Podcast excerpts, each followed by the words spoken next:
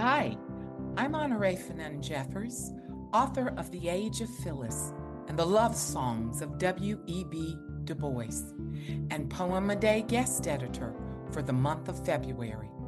I hope that you enjoy today's offering brought to you by the Academy of American Poets.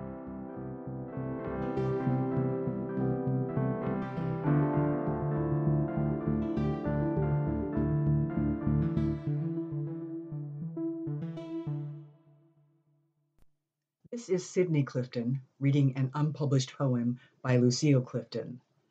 I am the poet's daughter. Poets in their bassinets dream a splendid woman holding over their baby eyes a globe shining with possibility. Someone, she smiles, has to see this and report it, and they, in their innocence, believing that all will be as beautiful as she is, whimper, Use me, use me, and oh, how terrifying that she does. About this poem. I don't write out of what I know, I write out of what I wonder. Poetry and art are not about answers to me, they are about questions. Lucille Clifton. My mother poemed out of wonder. Why this or that, how so, and what if? She was accepting of answers both glorious and terrifying.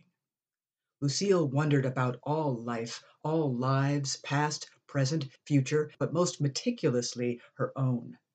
This poem is Lucille's description of the soul deep covenant between poets and poetry. Poem a Day is the original daily poetry series featuring new poems by today's poets.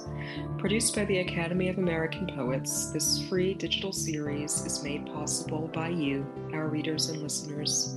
Learn more about Poem a Day and, if you can, please consider supporting this work by visiting poets.org/give.